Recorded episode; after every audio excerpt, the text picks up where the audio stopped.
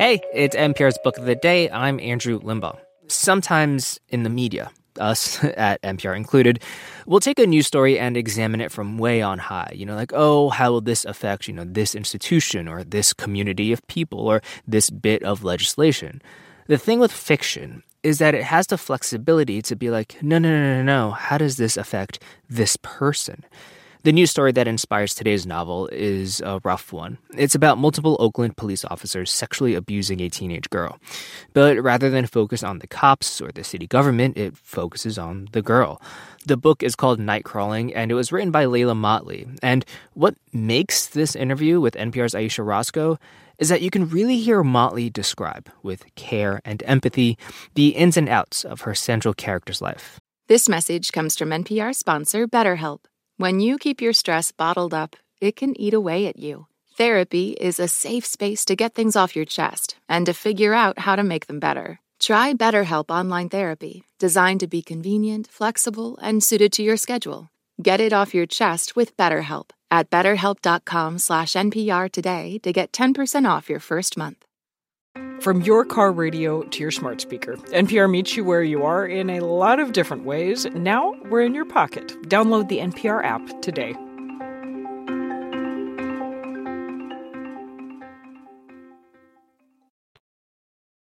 High school dropout Kiara Johnson has a lot on her plate. She has rent and bills to pay while caring for her brother and her young neighbor that lives next door. So she turns to something she never expected she would do to make ends meet night crawling, or in other terms, sex work. Through her work, she sees her city from new perspectives, one that holds the joy, pain, and resilience of its people despite failing infrastructure and a corrupt police department. Leila Mottley is author of Nightcrawling and joins us now from Oakland, California. Welcome. Thank you for having me. Can you tell us a little bit more about the main character of this book, Kiara? So, Kiara is 17 at the beginning of the novel, and she's a black girl from Oakland, California. She finds herself involved with a network of police officers who sexually abuse her. And the book kind of follows um, her and her family and her attempts to survive and thrive as she is trying to navigate so much with very little protection.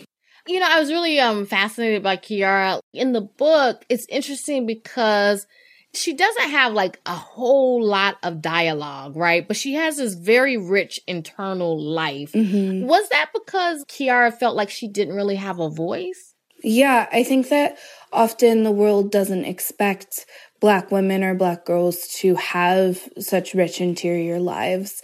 And i think that the constraints on black women mean that that we are expected to serve and to care but not to speak. And so i wanted to create this really rich internal world for kiara where she you know has strong beliefs and yet she doesn't feel as though she um, has permission to share any of that Speaking of taking care of people, Kiara is taking care of her older brother Marcus, who is trying to become a rapper, a successful rapper.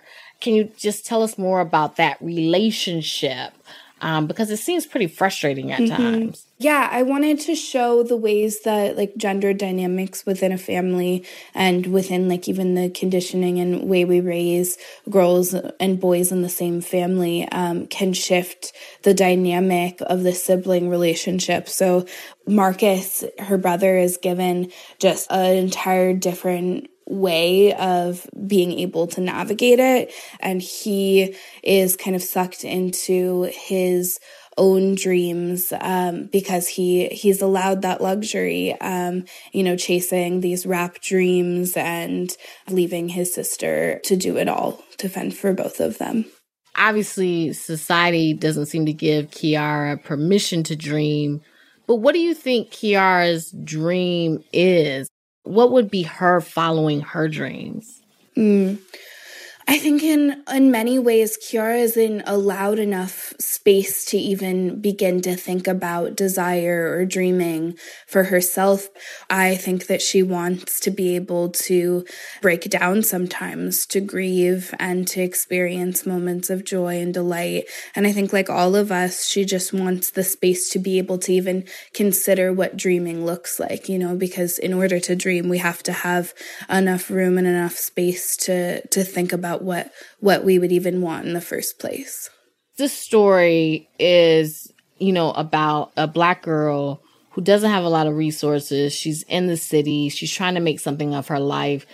You often see online and in other places the discussion about how certain types of stories about poor black people are embraced by white people. Was there ever a concern for you in writing this about falling into tropes or things that have been kind of seen in movies mm. time and again?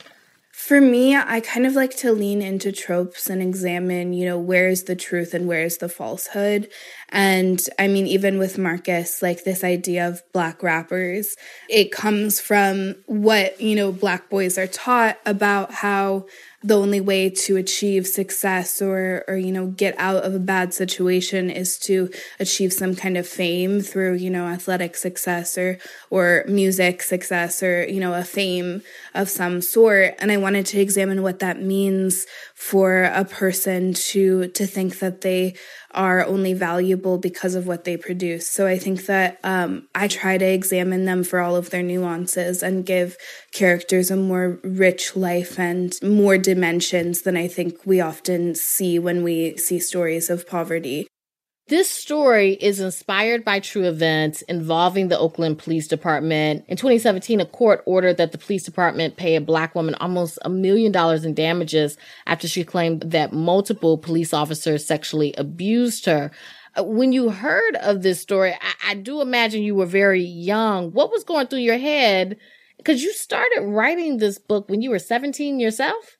Yeah, I did. I remember paying a lot of attention to this case and like looking at the way the media spoke about this case because there was this disproportionate focus on what does it mean for the relationship between the police department and the community what does it mean for the the police officers and not a lot of focus at all on what does it mean for this young girl what does it mean for the harm to her and the thousands of other girls and women who experience this kind of thing regularly and you know their stories never make it to to the media or to a courtroom. And so I started thinking about it and researching other cases of police sexual violence and then um, Kiara kind of came to me.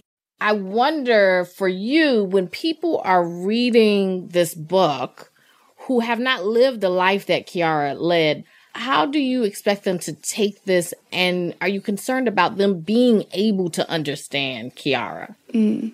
I think that a lot of what I want to do with with an audience, whether they um, are you know, of the experiences of the people in this book or not, I think is like expanding our common narrative of this world and who we are and and what we owe to each other. And so i hope that you know the characters in in this book who are often sidelined and forgotten in our in our common narrative become a fabric of of how we think of this country Leila Mottley's debut novel is Nightcrawling. Thank you for being with us. Thank you so much for having me.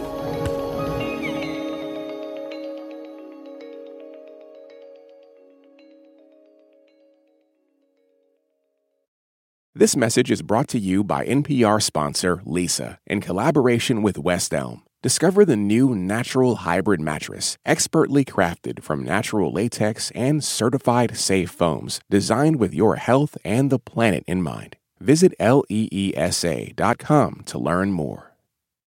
This message comes from NPR sponsor Capella University. With Capella's FlexPath learning format, you can earn your degree online at your own pace and get support from people who care about your success. Imagine your future differently at capella.edu. On It's Been a Minute, we're keeping you in the know when it comes to culture. I break down the latest trends and the forces behind them and introduce you to the creatives who think deeply about how we live today. Come for some good old cultural analysis and have a few laughs with me. Listen to the It's Been a Minute podcast from NPR.